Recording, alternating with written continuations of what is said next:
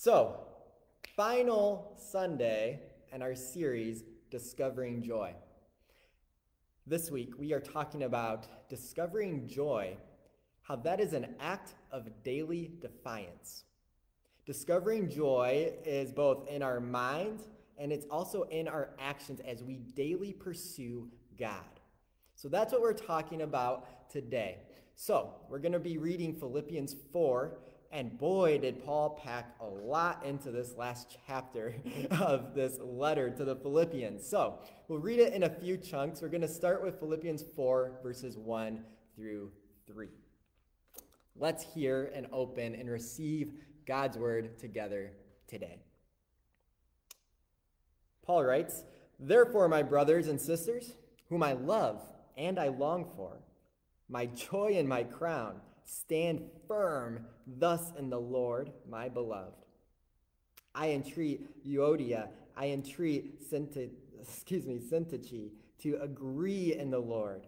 Yes, I ask you also, true companion, help these women who have labored side by side with me in the gospel together with Clement and the rest of my fellow workers, whose names are in the book of life. Let's go ahead and pause there. We're going to pause right there. Because quickly we see in the very beginning of chapter 4, there's another roadblock to joy. And that roadblock is conflict. You see, we've talked about a few other of these roadblocks of joy over the past few weeks um, that prevents us from kind of experiencing the joy that we have in Christ. We talked about how seeking perfection is one of those roadblocks. We talked about how division in the body is a roadblock and also selfishness. And now we're talking about relational conflict. We do not know the specifics of what went down between these two women, Euodia and Syntyche. I mean, my guess is they were they had a debate over whose name was the coolest because come on those are awesome names they're hard to say they're they're spelled kind of funny but Syntyche there's two Y's in that. That's amazing. I don't know of any other names with two Y's in it. I'm sure there are some in there, but um, good names. But these two were in such disagreement that Paul takes this joyful letter and uses this as he's addressing Philippi, the church in Philippi, uh, to entreat them to agree. And entreat is a strong word. It's not a word you and I tend to use. We don't, we don't really use that a lot. It, it essentially means to beg. So, Paul, he's begging them to agree. He knows, just as you and I know, in a relationship, when there is conflict, when there are things that seem irreconcilable, that conflict will rob you and distract you of all joy. Now, uh, I, there's, there's some really cool science behind this too. It's a super scientific, so stay with me. I hope I don't lose you here. When you have conflict with another person, there's this incredible, weird, scientific, almost magical thing that seems to happen where the image of that person's face is stamped in your mind and it seems to pop up all the time. This is very scientific. I mean, for some of you right now, as I'm saying this, and we're talking about conflict, is there someone's face popping up and showing up in your mind? Because this happens. Science proves it, I'm pretty sure. Probably there's a study somewhere. So the question is who is the Syntyche to your Euodia? Because if someone's face is popping up in your mind right now as we are discussing this, guess what? There are chances that there is something unresolved between you and that individual. There is some kind of conflict. It might be an active, ongoing conflict, like maybe you argued of to watch the live stream this morning or not, or to sit on the couch or at the table. Or it could be much more serious than that. Or perhaps it's some long standing, unresolved conflict. And it could be big or it could be small. But now, each of us, with someone's face that is staring back at us in our mind, we have a choice to make. We can try and ignore it And we can try and ignore it, but we know it will fester like a wound, or we can handle it. So I entreat you, I beg you to do all you can to seek reconciliation with that person. Whether believe you believe you were wronged or you were the one who was wrong. Chances are it may be somewhere in the middle. Now, when you don't deal with conflict, when we avoid it, when we leave things unreconciled, we end up paying a tax on that thing for the rest of our life.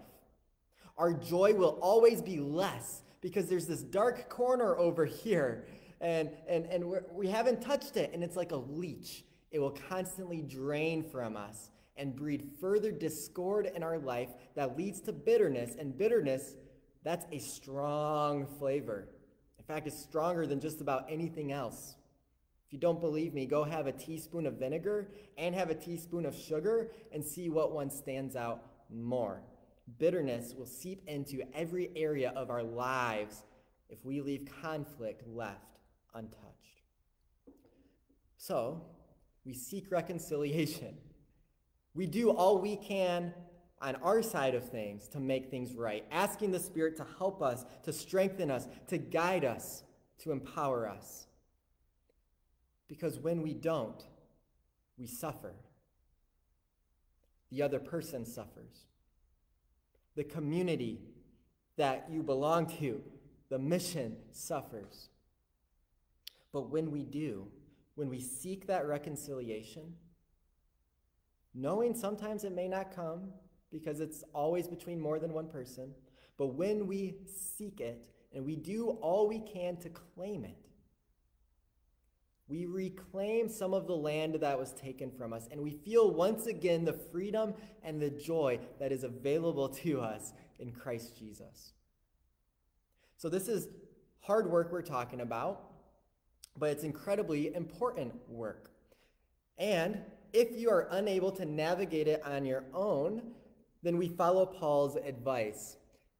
He, he asks this unnamed uh, true companion to bring to kind of come in and to help them um, and, and to, to help them as they as they work together in the gospel.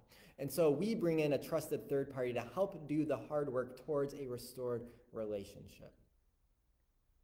It's kind of a challenging and ooh, getting right to it kind of word at the outset, but hey, we're just following Paul here, right? So let's do the hard work to seek that reconciliation together.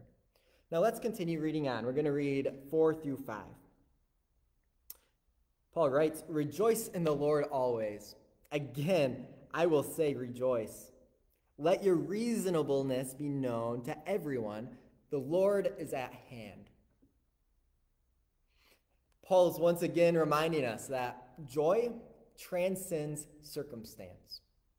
And joy is not just something we feel, it's something we do. He tells us to always rejoice in the Lord. That's an action. Uh, uh, rejoice, give praise and glory and honor to God. But he says to do it always. That's a tall order. I mean, what is something you are always doing? Can you think of anything? What are you always doing? I, uh, the only thing I could come up with is about the only thing I'm doing is breathing. And then I had to think about is breathing only when we take a breath or is it also when we release a breath? I don't know. It's probably both. So I'm always breathing. I can't think of anything else we're always doing, but Paul is asking us here, commanding us to always rejoice in the Lord. You see, Paul, what he's doing here, he's calling us to strive for a constant state of radiating the joy of the Lord, to strive for it, to fight for it, to contend for it, to constantly seek to go back to that place. And this call, it reveals to us once again that our uh, inner attitudes, they do not have to reflect our outward circumstances. We can choose joy in the midst of the struggle. We can make that choice, or we can at least choose to fight for that joy. And when we may not feel it, we know we may not feel joy always, but we can absolutely still practice joy by rejoicing. Because no matter where you are in life, no matter what you are going through, no matter what storms this life has brought you, Jesus Christ is with you. He's still king. He is still good. His promises are sure. And that knowledge alone can help shift our perspective to see God at work in the midst of the storm and the struggle. So rejoice in the Lord always. And then Paul tells us to let our reasonableness be known to everyone. Would any of you say that's a timely word for our world today? Uh, anybody? Uh, let your reasonableness be known to everyone. Kind of feels like reason has just kind of been thrown out the window lately. But what we know is that reasonableness it's crucial for maintaining healthy community. It's the being reasonable, it's the disposition, disposition, there it is, that seeks what is best for everybody and not just for oneself. And so we will fight to maintain a posture of being reasonable, especially right now in the face of so many different opinions. Kind of harkens back to what we talked to about seeking unity, right? And harmony, being in harmony with one another. We're singing the same tune, we're just singing it differently and trying to do it in a way that blends well with others. So, bearing that in mind, let's continue reading on. Uh, we're going to read verses 6 through 9 here. You all still with me? Just making sure I didn't lose connection. Uh, drop me a comment if you're still here. There we go. All right. There's a little bit of a delay, so I don't know if you're still with me. I'm pretty sure you're still with me. Let's dive in verses 6 through 9. Where are we at? There we are. All right. Do not be anxious about anything, but in everything, by prayer and supplication, with thanksgiving, let your requests be made known to God. And the peace of God, which surpasses all understanding, will guard your hearts and your minds in Christ Jesus.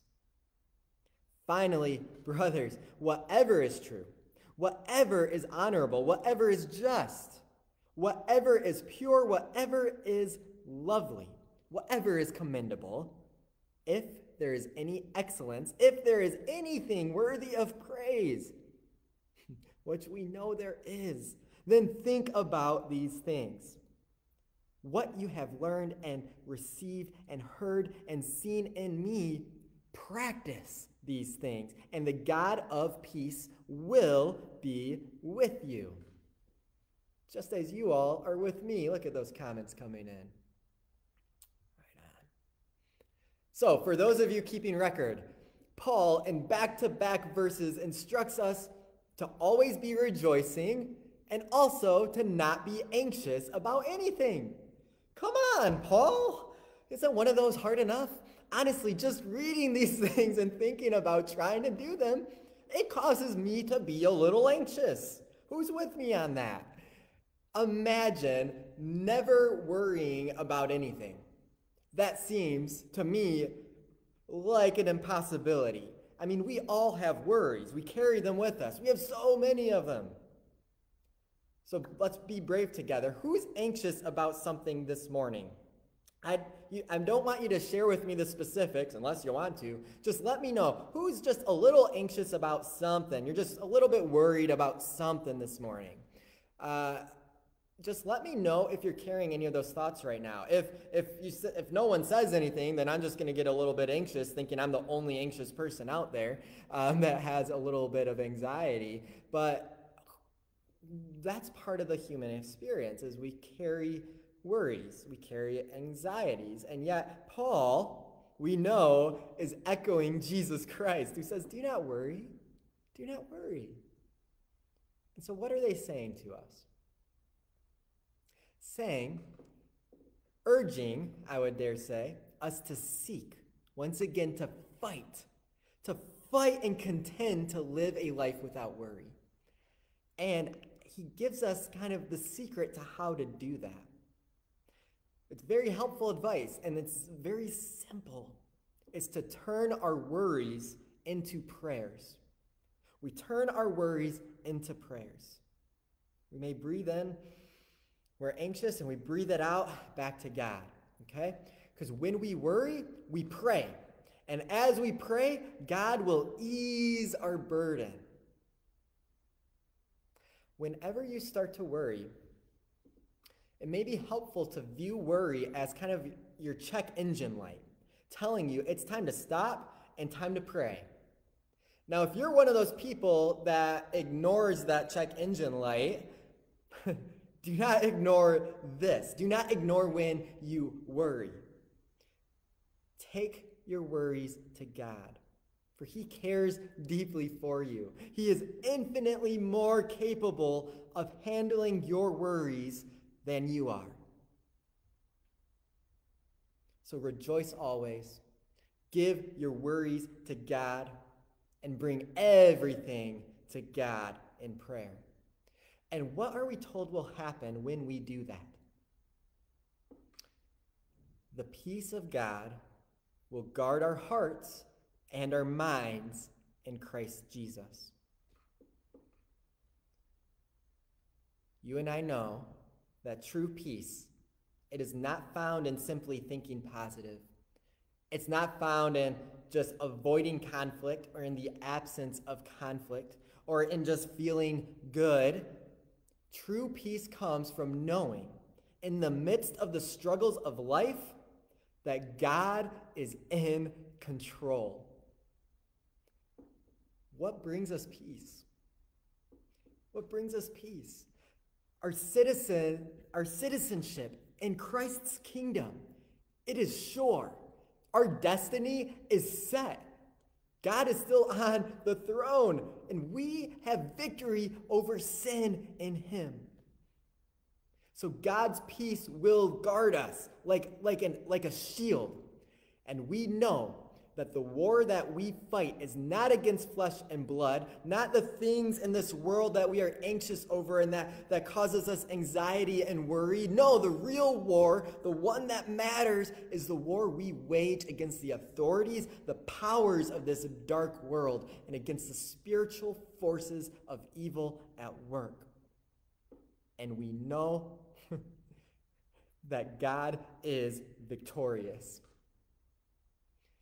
Seeking God, therefore, through caring about the things of God, bringing our anxiety to Him, praying constantly with Him, and rejoicing in Him allows us to receive God's peace, which will protect us as we claim Christ's victory in the face of Satan.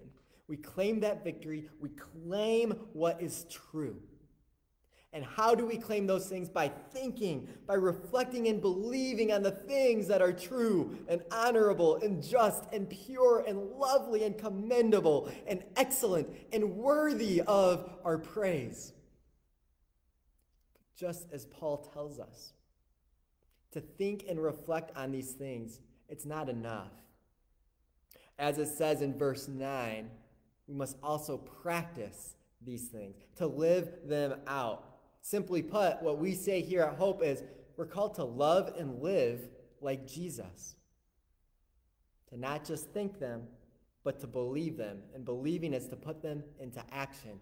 And when we are obedient to God, when we live in alignment with His will and purposes, there is peace. we know obedience.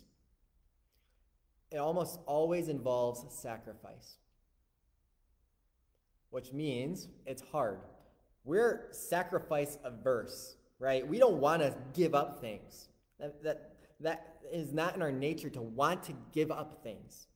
We're kind of selfish by nature. We want to receive things, but obedience almost always involves sacrifice. And we know we have the best model of sacrifice ever in Jesus Christ. So, what do we learn obedience, it does lead to sacrifice, yes. But when you keep at it long enough, when you're faithful long enough, you remain faithful. On the other side of that sacrifice is joy and peace. Think of it this way think about kids. When kids are not obedient, usually there's not a whole lot of peace between parents and kids. That peace is broken. And when the peace is broken, it is very hard for the kid or the parent to feel joy. That's just kind of how it goes. I might be speaking from experience here. But when our kids are obedient, it creates peace, harmony between parents and kid. There, there's, a, there's peace because there's no cause for, you know, a parent-child discussion or a timeout or a some kind of punishment of some sort or what have you. And when there's peace, it fills the parents with joy. And when the parents are pleased and happy with their kids, the kids feel and receive happiness. When they do what they know is right and what the parents are hoping is right, they are also filled with peace and joy. So, this entire message means kids, listen to your parents, obey them, and there will be much rejoicing. Oh, that's not the whole message, but listen to your parents. It's good. Here's the thing the same holds true for God and his joy. Our obedience brings him joy. And in turns, his joy becomes our joy. Faithful living is we we're closer to joy because there's less barriers in the way. Okay? Now let's bring it home. Let's let's finish up our passage for today from 10 through 13. It goes like this. I rejoice in the Lord greatly that now at length you have revived your concern for me. You were indeed concerned for me, but you had no opportunity. Not that I'm speaking of being in need, for I've learned in whatever situation I am to be content. I know how to be brought low. I know how to abound. In any and every circumstance, I've learned the secret of facing plenty and hunger, abundance and need. I can do all things through him who strengthens me.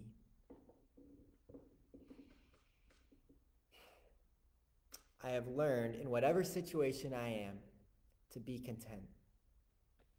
Paul, come on. Just pack all your seemingly impossible challenges into one chapter here. Do not worry, rejoice always, be content in all things. And of course, we know Paul's in prison in Rome, so chances are, when compared to our situation, his is a little bit worse. And yet, Paul has learned to seek contentment. But graciously, he tells us how to do that.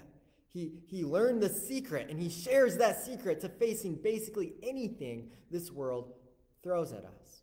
And the secret is that, yeah, guess what? You can't do it on your own strength, but you also don't have to. Don't do it on your own strength. Rely fully and completely on our omnipotent God. For God can do anything, and when we rely on Him, He gives us His strength to tackle the struggles of this world, and we then can receive His peace that surpasses all. And that's what this chapter, that's what this book is teaching us. Claiming joy it is a daily act of willful defiance.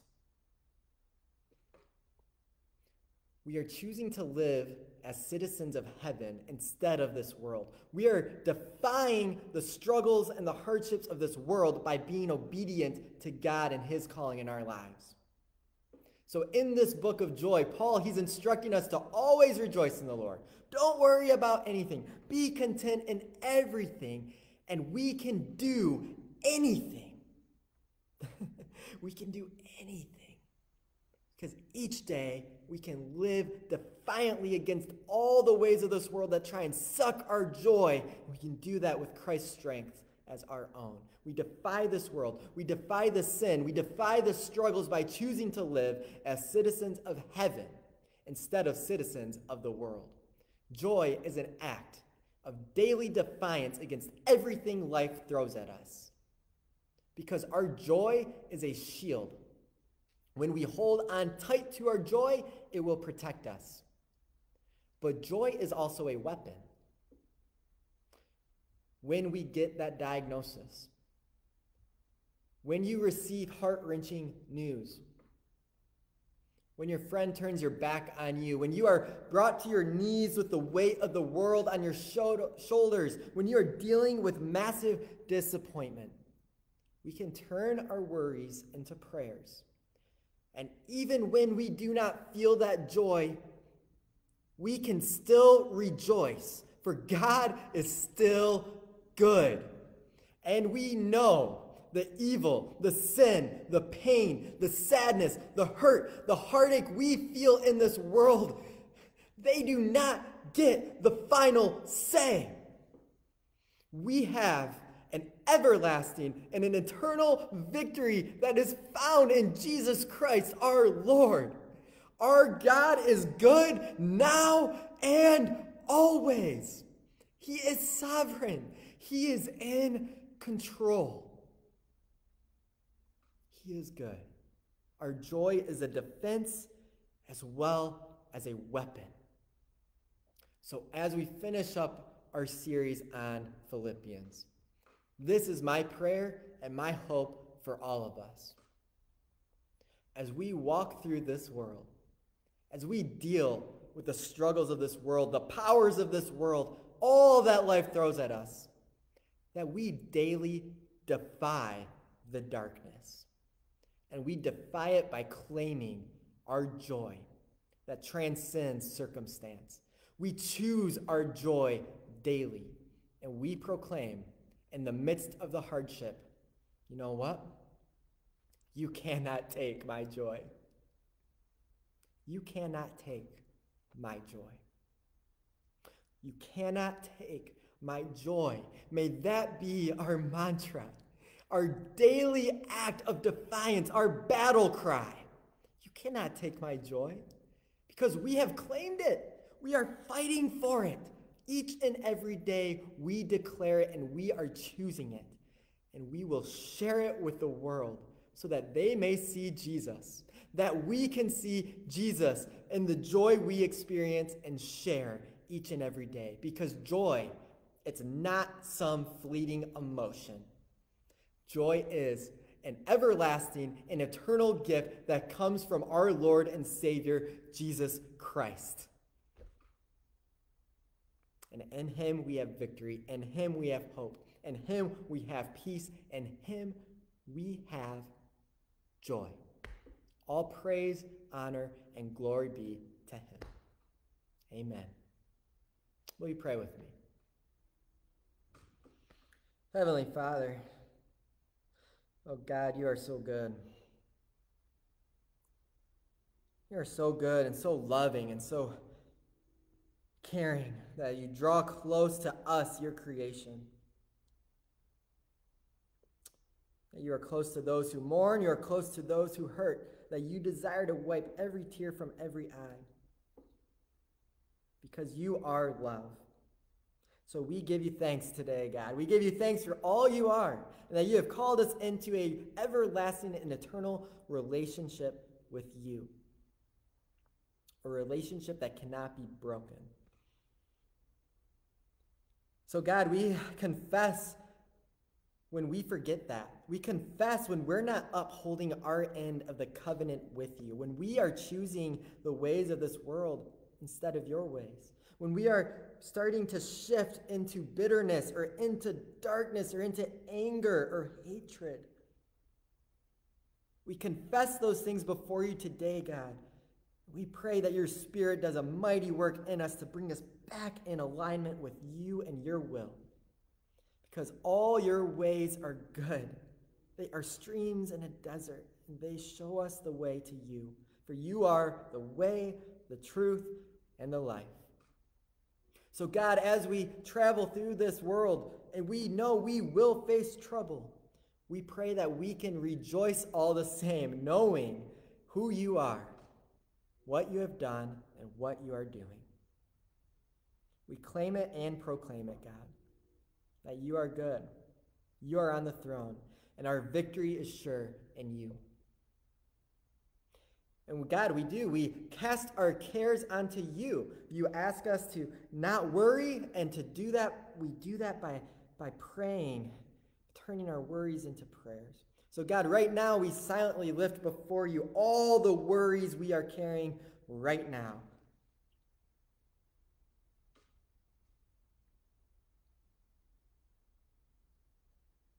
Ease our burdens, God.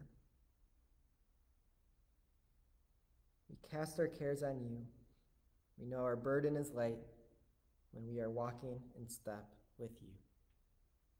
We think of our church family, God. We think of all the needs present in our congregation, those battling with health issues. We think specifically this morning of our sister Marion Zaidama. you know she's been dealing with nerve pain in her face, and it's been, it's been very painful. And the doctors told her she just has to wait it out a little bit longer before relief may come. We pray, God, that you provide Miriam with the healing she needs right now. We pray for that relief. We pray for answers and swift healing as only you can bring as the ultimate physician. And we think of all others in our congregation who's just feeling down or facing disappointment, that we may find our hope, our peace, our joy in you. We thank you for this community. We pray for for your protection over our community. Pray for our city of Kalamazoo, our neighborhood of Westwood. And God, you know how real the brokenness of this world is. You know it better than even we do, even though we are seeing it more abundantly now. We pray, come, Lord Jesus, make all things right, for we need you so desperately. We love you, God. We give you thanks for this time we, uh, we pray that you and your spirit will empower us to step boldly out in faith this week, this day, uh, in your name. And we pray all these things in Jesus' mighty and powerful name. And all God's people say, Amen.